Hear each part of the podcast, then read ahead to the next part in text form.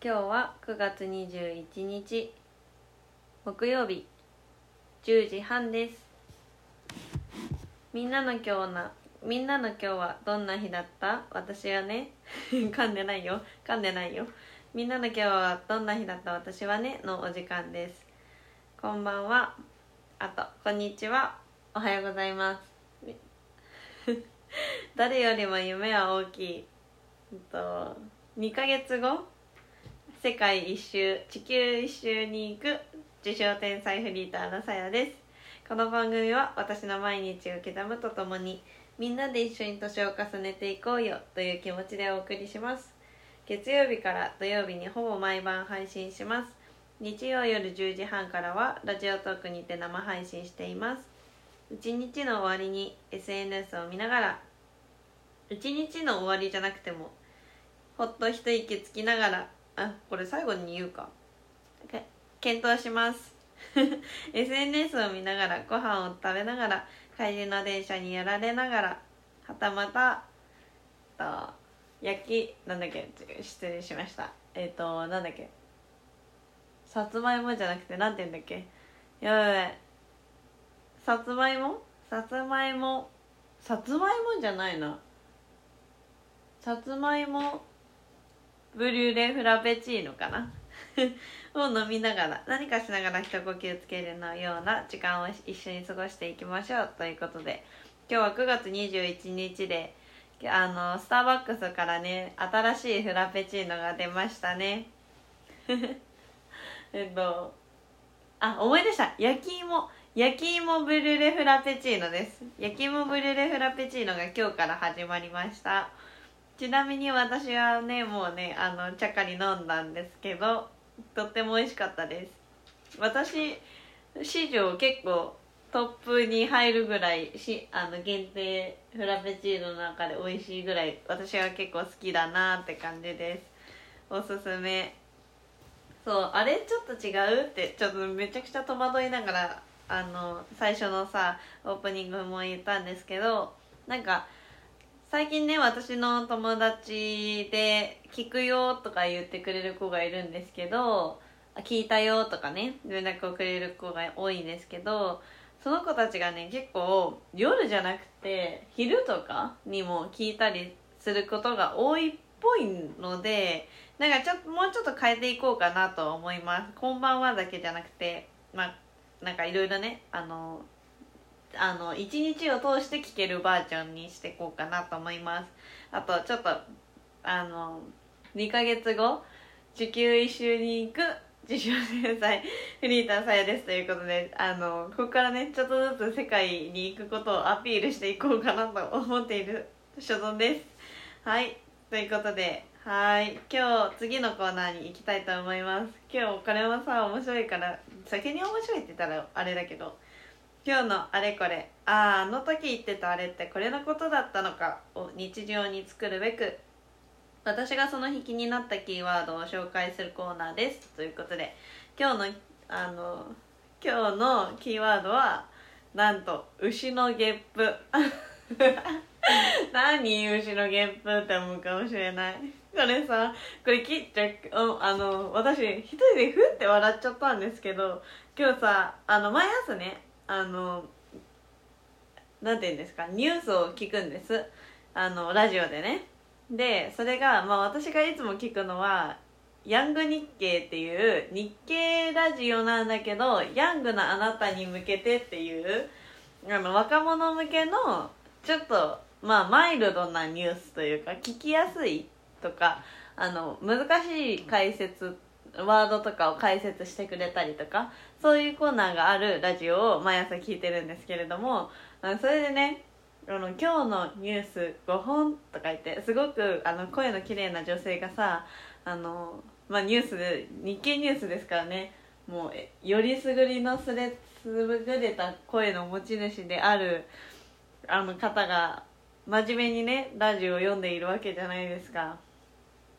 で次のニュースはこちらとか言ってあのなんと衛星からあの温なんだっけ温室効果ガスのあの排出量が見れるようになりましたみたいなそういうあの機械なんていうの？システムが開発されましたみたいなニュースがあったんですよ今日。ああそうなんだと思ってながら思いながら聞聞いてたんですけど温室効果ガスには特になんだっけなんだっけ？あのなんだっけ？あのなんていうの？企業からのあの排出？排出物や牛のゲップ。その並びでで出てきたんですよ。そういう感じで。え？待って何？え？ま待って待って待って。今今この女性牛のゲップって言った？と思って。でね調べてみたんです。そしたら本当に牛のゲップって言ってて私本当に知らなかったんですけどだからこれ今日もう絶対これにしようと思ってそれ聞いた朝から。そう。でそのあの日経ニュースの方は嘘じゃなくって、まあ、まさかね日経ニュースで嘘は言わないと思うんですけど、まあ、でもそれはどうかわかんないね。嘘かはわかんないけど、まあ、持ってる可能性はありますね。まあそうなんです。それは置いといて牛のゲップがね実はあの二酸化炭素とかさあの地球温暖化にすごい影響を与えているらしいんですよ。ええー、と思って面白いと思って。それがまあちなみになんでかっていうのをちょっとちらっと調べてみると牛のゲップっていうのはメタンっていうあのなんていうの？うんとなんていうの？機体の名前っていうのかなんかその二酸化炭素とかそういう系のね水素酸素メタンみたいな感じなんだと思います多分ね。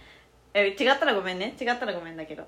メタンっていうやつがあのこう含まれててそれが温室効果ガスをね結構あのうん？温室効果あそうそうそうそうそう。何？破壊するオゾン層とかを破壊する原因になる結構強いあれらしくて。でさらになんとこれはあの驚くべき CO2 の25倍も威力があるらしいんですよ。やばいですよね牛のゲップ。でね最近はこの牛牛からそのメタンが出ないゲップを開発するえ合ってる？うん？ゲップが出ないあの餌を開発するっていう取り組みが行われてるらしくてなんとそれがねカシューナッツの殻を餌に混ぜるとあの減るらしいです。メータンの排出量が。ということではい終わりこれ。ちょっと楽しすぎてさめっちゃ喋っちゃった。やばいやばいやばい。あと4分しかないじゃん。ということで今日の本題に入っていきたいと思います。じゃこれも要検討ですね。ちょあはい。次々喋ろう。はい。